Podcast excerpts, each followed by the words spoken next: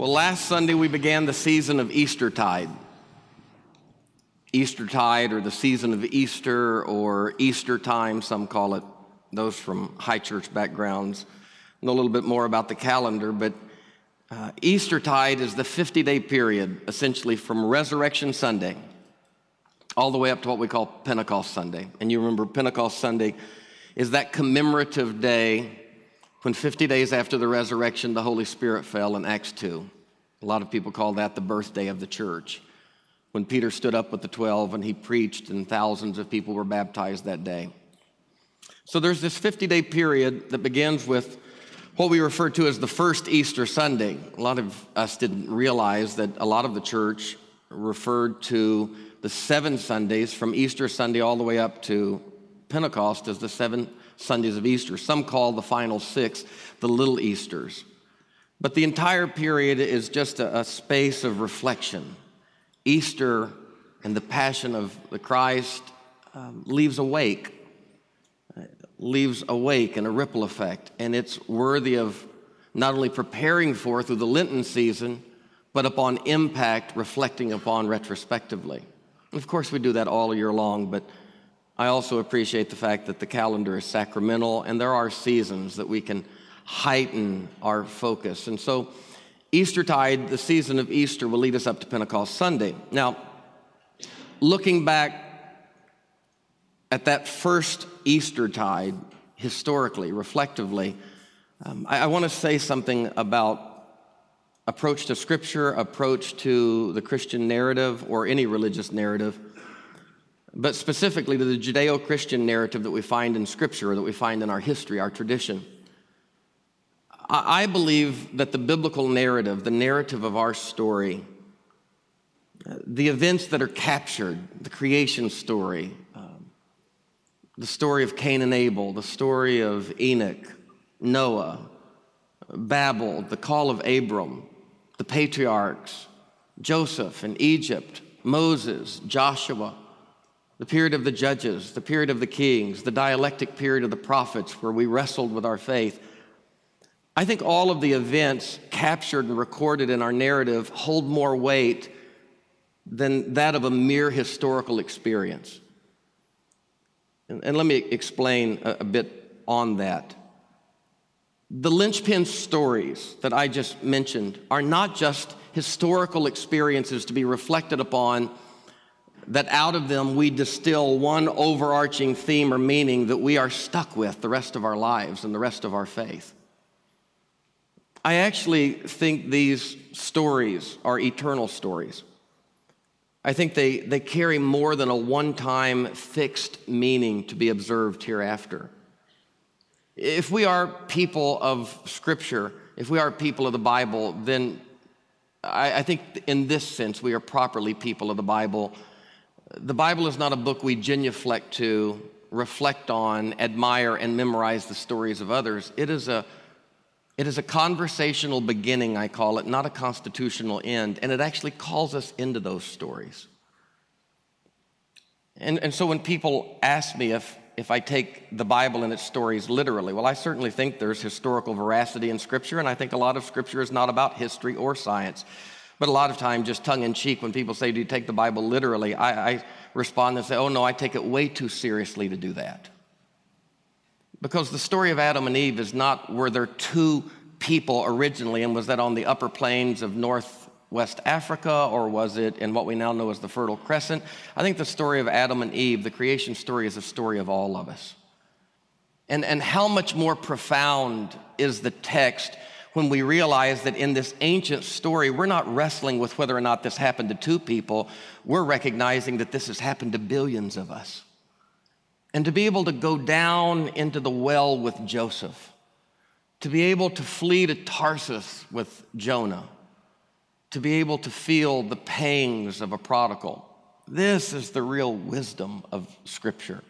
To read 2,000, 2,500, 2,800 year old pieces of literature and to feel them vibrating in your soul.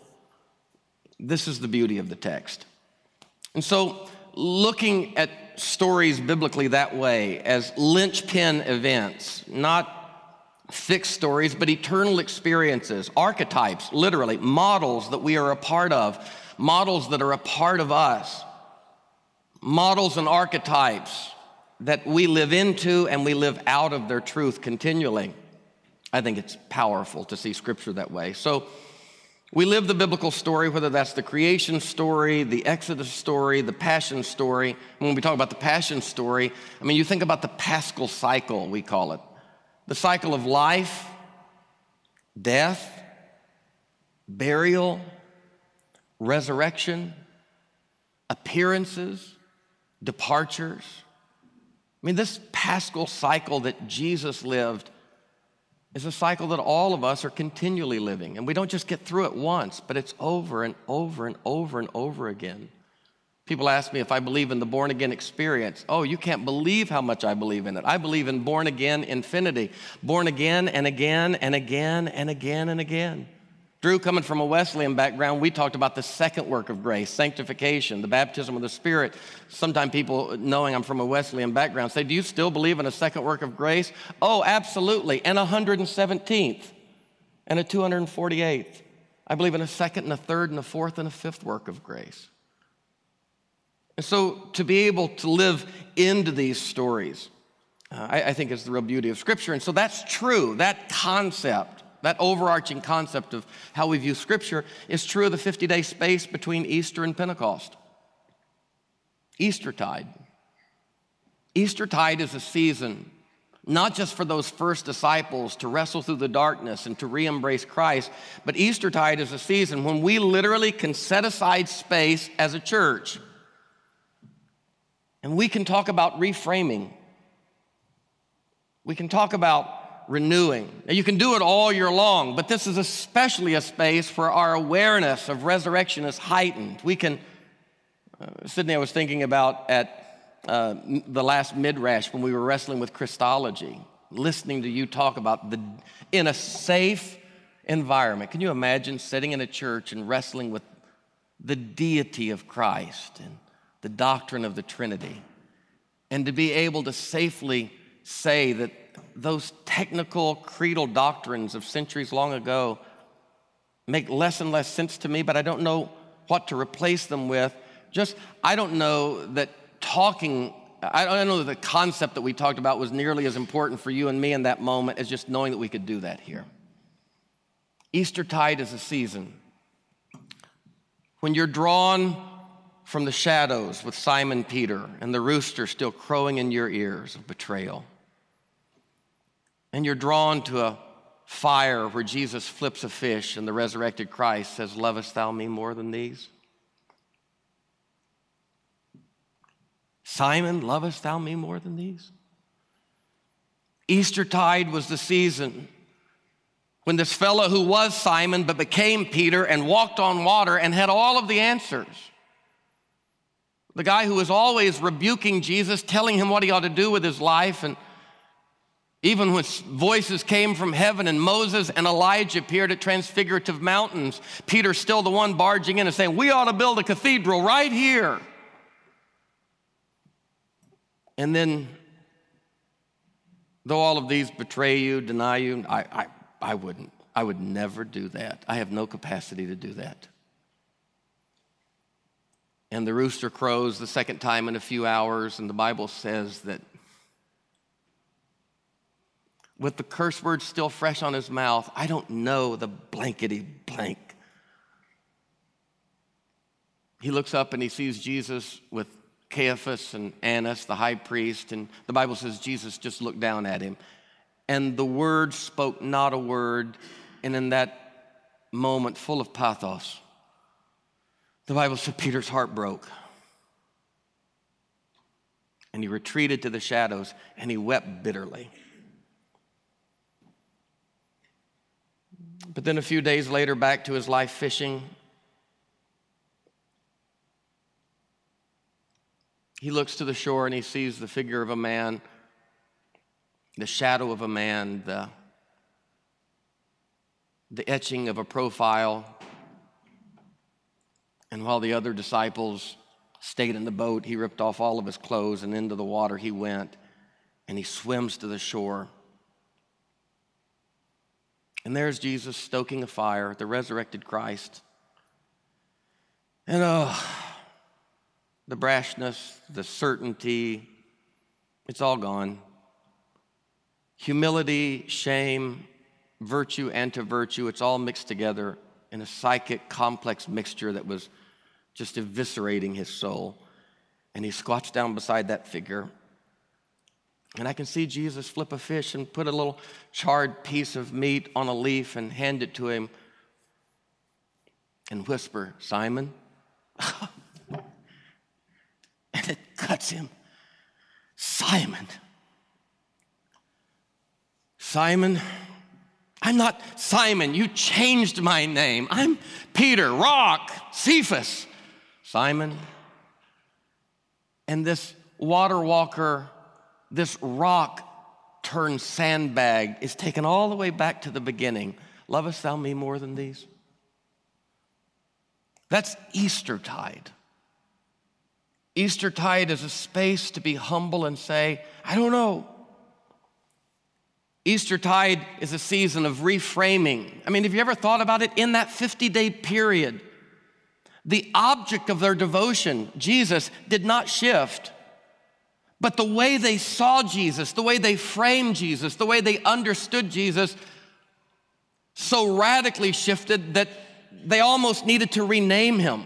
Anybody ever thought that? Anybody ever thought about the Christianity of your youth and thought if, if that's what if that's Christ, if I called that Christianity, I don't even know what to call this. Philip Yancey wrote a great book called The Jesus I Never Knew. Brian McLaren, in his book Generous Orthodoxy, has a short little section called The Seven Jesuses I've Known. You ever gone through that? It's like, can, would you mind us renaming you, God? Because what I once knew of you and what I know now, if that were a cold, you wouldn't catch it. Eastertide is a season for renewing, reconstructing, resurrecting, rebirthing, Eastertide. It's interesting to me that Jesus didn't just get up out of the grave on Sunday morning and the next day the Spirit fell at Pentecost. He gave them a space of 50 days, a space of humility, a space of bewilderment, a space of being so discombobulated, a space of discomfort and disorientation. Not because God's sadistic, but maybe because that kind of disorientation, that type of discombobulation, that type of being unsettled and off balance, maybe that's good for the souls of humans like us. Maybe the loosening of our grip on control, ideological control, theological control, philosophical control. On one end of Easter tide, Mary grabs a hold of Jesus and the Bible says that Jesus literally had to say, Let me go. I think those are some of the most underrated words that Jesus ever spoke. Let me go. One of the most profound things you might ever do in your relationship with Jesus is let go of Jesus. Anybody ever watched a relationship be saved? By finally dying and letting go of it? Anybody ever watched yourself saved by finally rolling over on your back and stopping with the clutching and the grabbing and just yielding. And in the moment that you thought finally that you would have sunk to the bottom of the ocean of despair, you find a buoyancy of letting go. And you don't die. And in the letting go, in the releasing, life begins to flow again. This is Eastertide. Paul said as much in 1 Corinthians 15, and I wanted you to look at these verses, eight very beautiful verses that I've been reflecting on a lot this week. Paul reflected on the gospel, the overarching story, and he really summarizes Eastertide better than I've ever heard Eastertide summarized in the last few verses. But look at the whole text. Moreover, brethren, Paul didn't talk to women very much. Moreover, brethren, I declare to you the gospel which I preached to you, which also you received and in which you stand, by which also you're saved, if you hold fast that word which I preached to you, unless you believed in vain. For here's what I delivered to you as the gospel. First of all, that which I also received. Number one, Christ died for our sins according to the scriptures.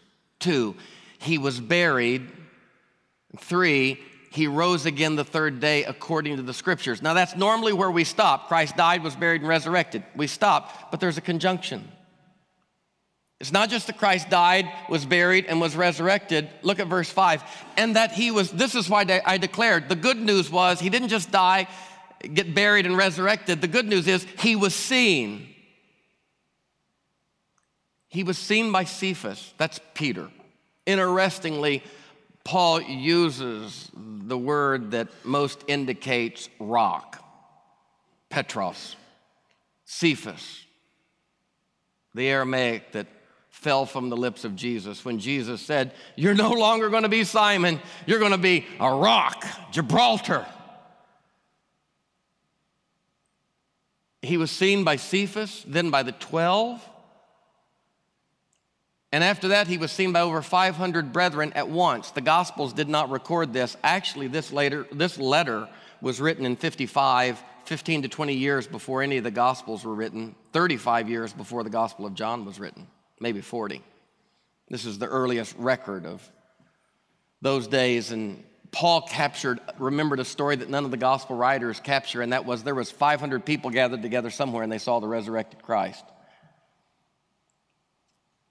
Verse 7 After that, he was seen by James, then by all of the apostles. And then, last of all, after Pentecost, a long way down the road, last of all, he was seen by me also as one born out of due time. The gospel is the death, burial, and resurrection, we say. Interesting. Paul gives 10 words to the death, he gives four words to the burial. He dedicates 11 words to the resurrection, and he dedicates 66 words to the scene. He was seen, Paul said. Six times as many words Paul used to describe the good news that he was seen six times as many words for the scene as for the resurrection. Why? Let me preface by saying Eastertide is a time of seeing. Easter time is a time of blindness. Easter time is a time of scales falling off of your eyes. Easter time is a time of saying, Where have you laid him? And you're talking to him only to hear him call your name, and you respond, Rabboni, and your heart melts. And you grab hold of him and say, I'm never letting you go again. And he uncurls your fingers and says, Let me go. That's Eastertide. Eastertide is a time of seeing, and it's not just it's not just ocular capturing or ophthalmologic capturing. It's not just using the physical eyeballs, but Jesus often utilized that refrain of the prophets Isaiah, Jeremiah, Ezekiel, the psalmist, over and over. Read the Hebrew scriptures. There was this refrain where God would decry the people's spiritual state and he would say, You have eyes, but you don't see. You have ears, but you don't hear. Anybody said to somebody recently, You're not hearing me? Anybody cared so deeply that your heart broke and you looked at them and you said, You're not, you're not getting me? Have you ever looked at someone and said, You just don't see me? Jesus used that refrain over and over again. One day, his disciples and he were walking down the street and there was a blind guy there and the guy was probably a beggar and the disciples turned him into a theological object lesson talk about bad religion when human beings become abstractions when human beings and suffering and life becomes theory and navel gazing or space for navel gazing inspiration for theologizing my god what are we doing? They walk beside this guy, and right there within earshot of him, they look at Jesus and they don't say, What can we do for this guy? They look at Jesus and say, You know, This makes us think wonder why this guy's like this. Was it his parents that sinned or was it him? Is he getting punished for something that he did? I mean, can you imagine being the guy? It's like, hey, uh, I can hear y'all. I'm right here. Eugene Peterson in the message is wonderful. Sometimes Eugene in the message, there are so many superlatives, you can't get to the nominative, but it's just a bunch of adverbs and adjectives. But I really love the message. He draws some things out so well. And in this text, when the disciples say, Who sinned, this guy or his mom and dad? The Peterson has Jesus looking at them and saying, You're asking the wrong question. We were talking in class this morning. It's amazing. It seems like the first half of your religious life, you try to fill up a book with all the right answers. And you somewhere get to this smugness and satisfaction of having your book with all the right answers in it. And then comes the midlife spiritual crisis of, oh my God, I've got a book full of answers, and they're answers to the wrong questions. I filled up a whole dadgum book with answers to the wrong questions. Good answers Great answers. Built a wonderful house on an island that's sinking two feet a year. Perfect architecture. Beautiful place. Problem is, I just spent all that money and spent all that life building a palace on an island that's going to be underwater in a few years.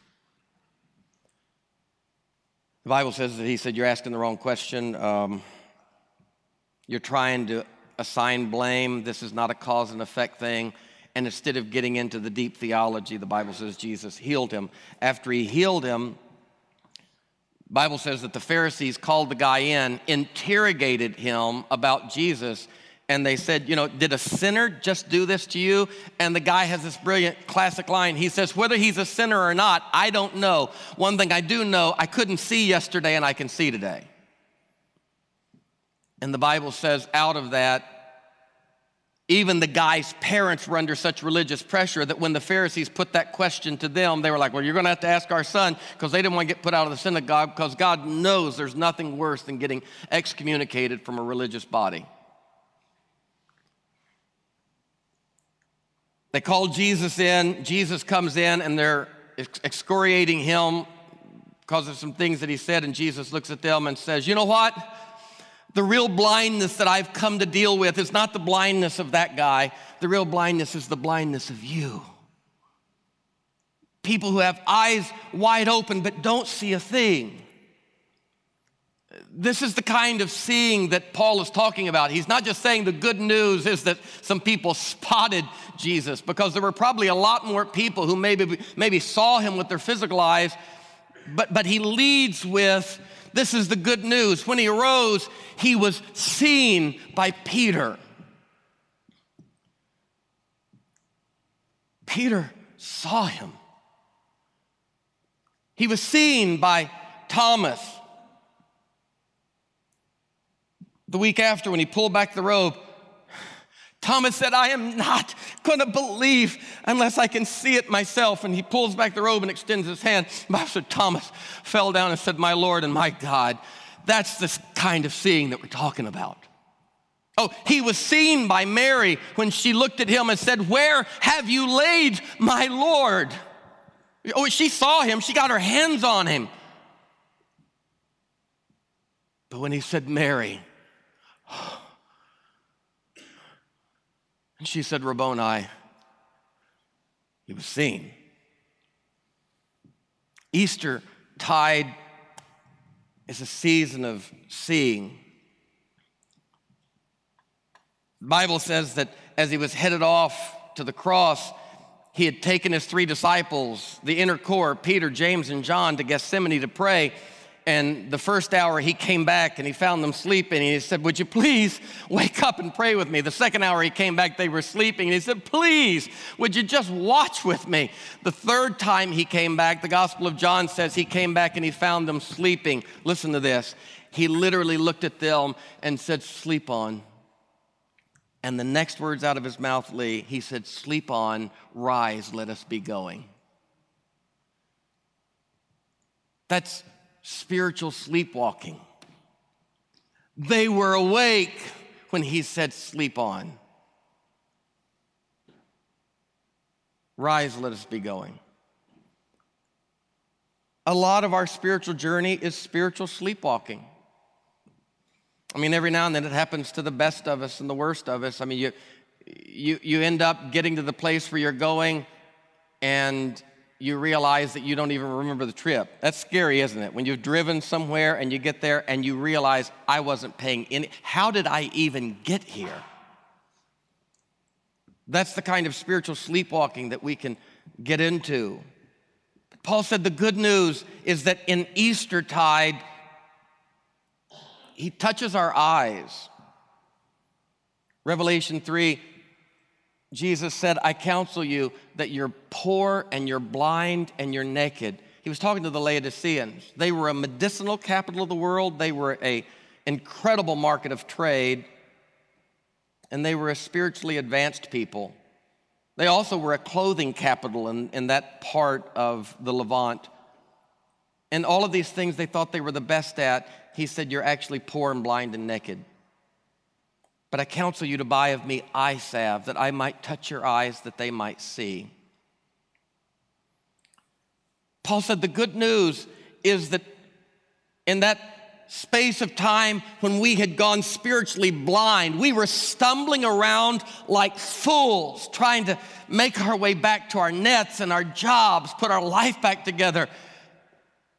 We were going to the tomb and we were anointing his body. We were huddled in little rooms, wondering which of us were going to be the next one killed, fearing persecution. We, we were destroyed. And he walked through the wall and we saw him and we dropped to our knees. And Paul said, I, I got to tell you, it wasn't just them in that 50 day period because Easter tide isn't just the physical space between the first resurrection morning and the first Pentecost. But Paul said, I live in the Easter tide myself because I wasn't in that space, but I was in the next space. And I want to tell you about me. He said, I was on my way, a precocious 30 something Pharisee who was climbing the ladder to the top of the Sanhedrin I had all, I had the best of both worlds. I, I, I, knew all of the languages. I was trilingual, tricultural, Jewish, Roman, and Hebrew. My resume was stunning. And when they picked somebody to be a head, the head of the pogrom, the persecution, the cleansing of these followers of the Nazarene, they picked me. It was going to be the thing that padded my resume the most, quelling this upstart religion that threatens the status quo. And Paul said, Eyes wide open on my way to Damascus. I had already done this in several other places. Acts 8 and 9 describes it. It's, it's Holocaust material. Paul said, I was the guy that led the charge. We literally drug people. That's what the Bible says. We drug them out of their homes. That's, that's a picture of cattle cars. Paul said, I was in the middle of that. I'm standing there behind my religious robes, and they're dragging people out of the house. They're not coming easily. They're getting drug out of the house. That's children at the front window screaming, Daddy, Mommy. Paul said, I did that. In the name of God, I did that. And I thought I was right. I was certain. I knew what I knew. But then I came to Eastertide. I didn't know anything about a resurrection. I thought his death was just. It was only a Good Friday because a bad man died. And yet, even with that resume of Saul, I was in Eastertide when I was knocked off of a donkey onto my back and a light shone round about me and I was stricken blind and it was the clearest I'd ever seen. Physically blinded I stumbled through the darkness and felt toward the light. And I knew that I was encountering the divine. I assumed that this would be an encounter that would underscore and undergird my work Perhaps the divine had come to pat me on the back. Yahweh had come like Moses at the burning bush to say, You're doing good, son. Go kill those people who follow Jesus. And he began to speak. And as he began to speak, in the few lines that he spoke to me, every part of my religious life began to dismantle. Every degree, every memorized verse, every hope for advancement, everything my mom and dad ever taught me, everything I learned at the feet of Gamaliel, dismantled, and I had never been so blind. And discombobulated in my Easter tide, I reached up and said, Who are you? Who the are you? And a tender voice came I am Jesus whom you persecute. And certainty began to evaporate. No, certainty was obliterated. Saul, Saul, why persecutest thou me? Knowest not that it's hard to kick against the pricks. I've been trying to lead you, son. And Paul said there was nothing left to say, but what do I do? And led blindly, humbly. Oh, that's Easter tide. I don't know. I don't know anything anymore. Humbly and blindly, vulnerably, uncomfortable into the house of a man named Ananias. He hears the message, the good news, and Paul said, when that old man laid his hands on me, it was like scales fell off of my eyes. And the physical scales that fell to the floor, and the squinting as the light hit my eyes for the first time in three days with perception. Such a gift of vulnerability, such a gift of grace. And Paul said, This is the good news he was seen. I saw him. Oh, the beauty of someone you love looking at you.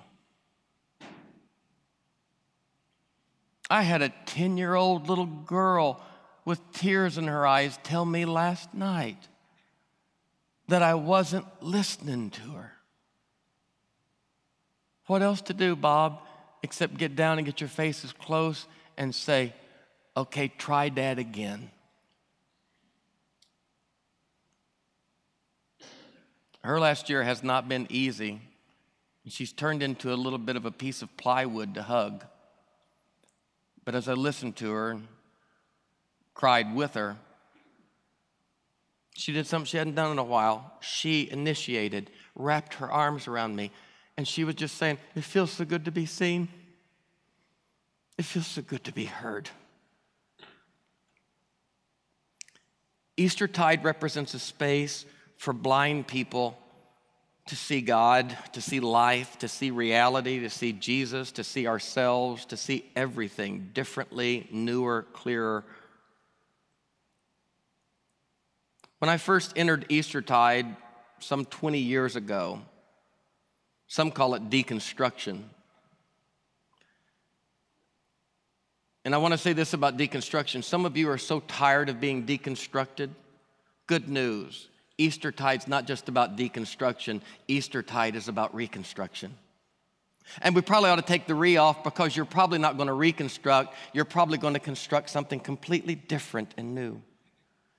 But to be able to have Jesus still at the center of that for me, Easter tide did not shift them from having Jesus as their object of devotion to something else. Easter tide simply shifted the way they saw him. And I just want to say this about Easter tide. I wish I could tell you that Easter tide is like Fowler or Piaget's stages of growth for the human. Um, but Easter tide is not that clean, and spiritual soul making is not that clean. This is, we, we, we don't have that clean space that Erikson and Piaget talked about, where you're this, and then you're this, and then you're adolescent, and then you're this, and there are all these phases of construction. I wish I could tell you you spend the first third of life naively constructing and inheriting a faith and an ideology and a worldview, a zeitgeist, whatever you call it. And then you get through that phase and you go into deconstruction and you spend your 20s and 30s deconstructing.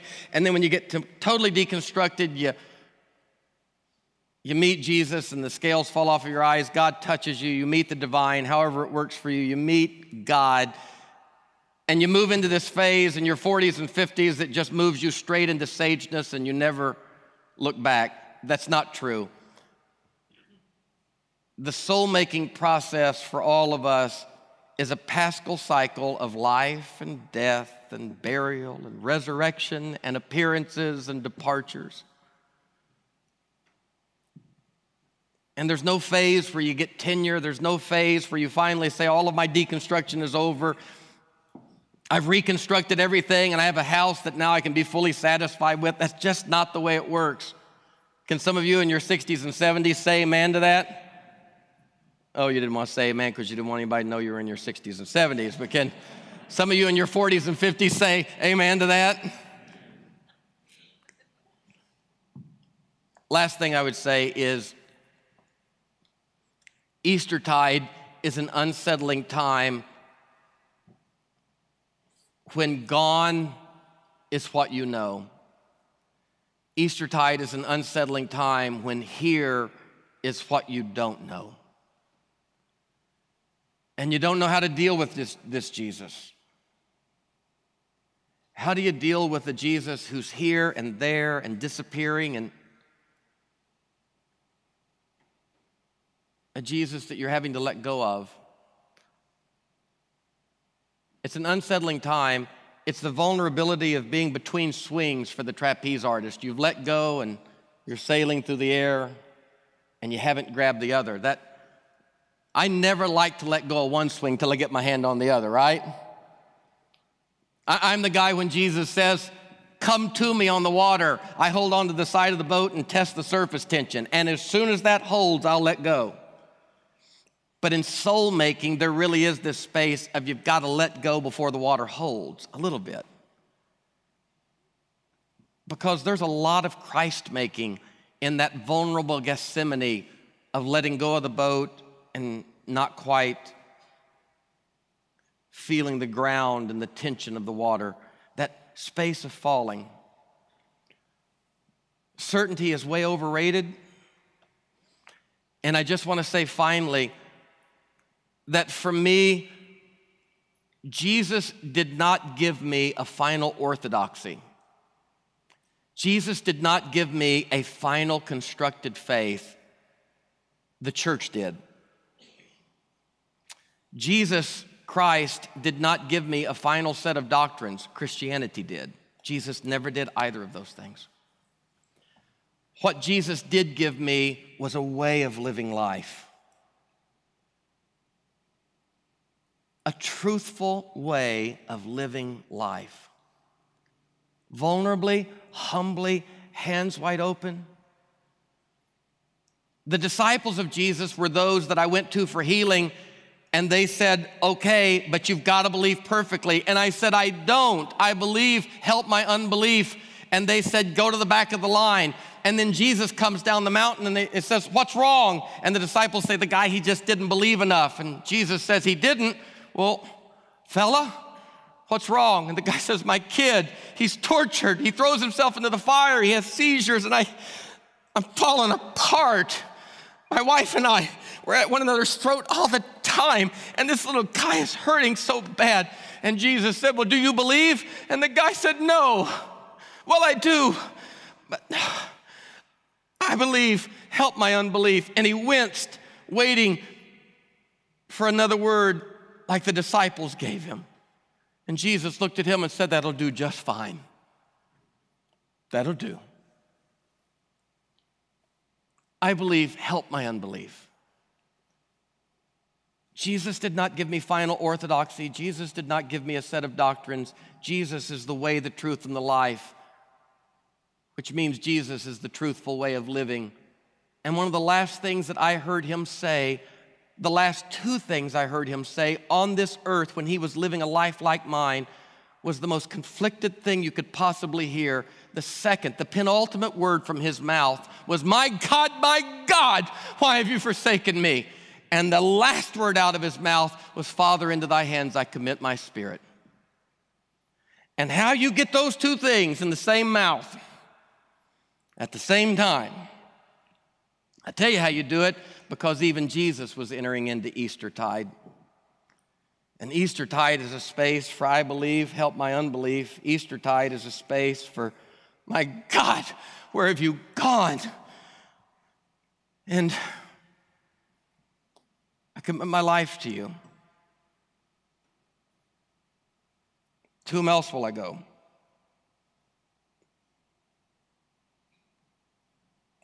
Still the best bet. I feel that.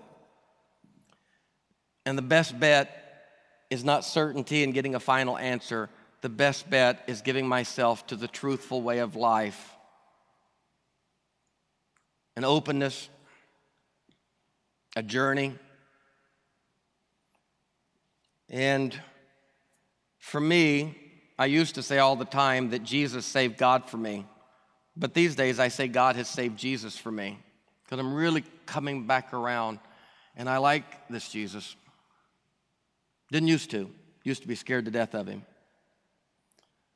But that Jesus has gotten fired because it wasn't the true one.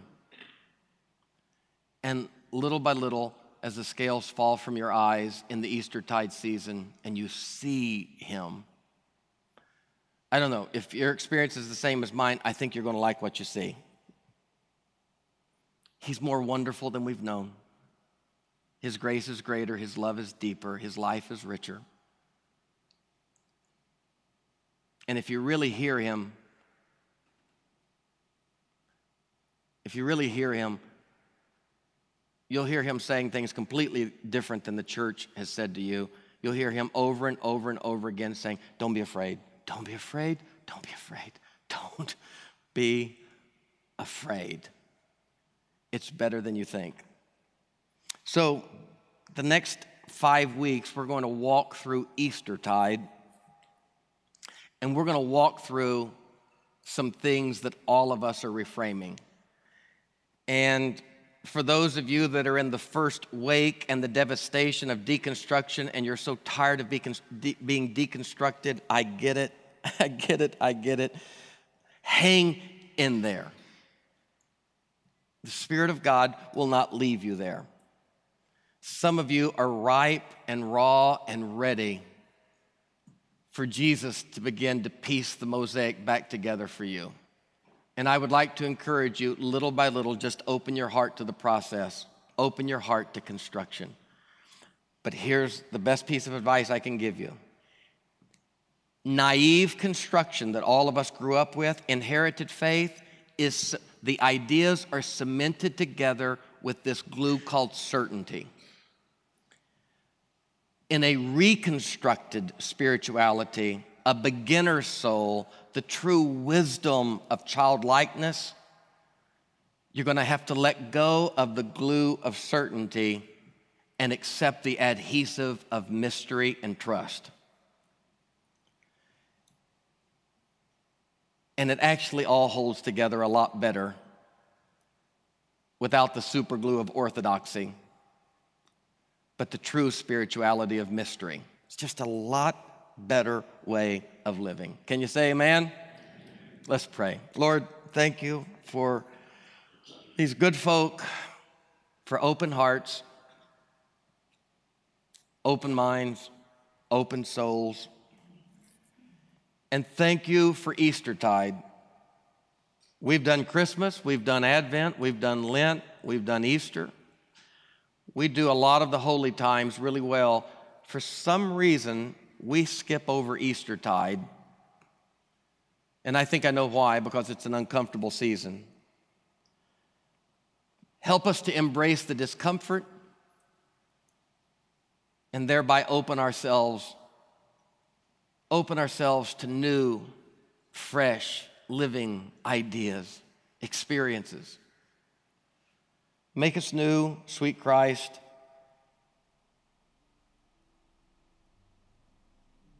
And help us to see. Help us to experience the good news that Christ didn't just die and rise, but Christ was seeable. May it ever be so. We pray these things in Christ's name. And God's people said, Amen.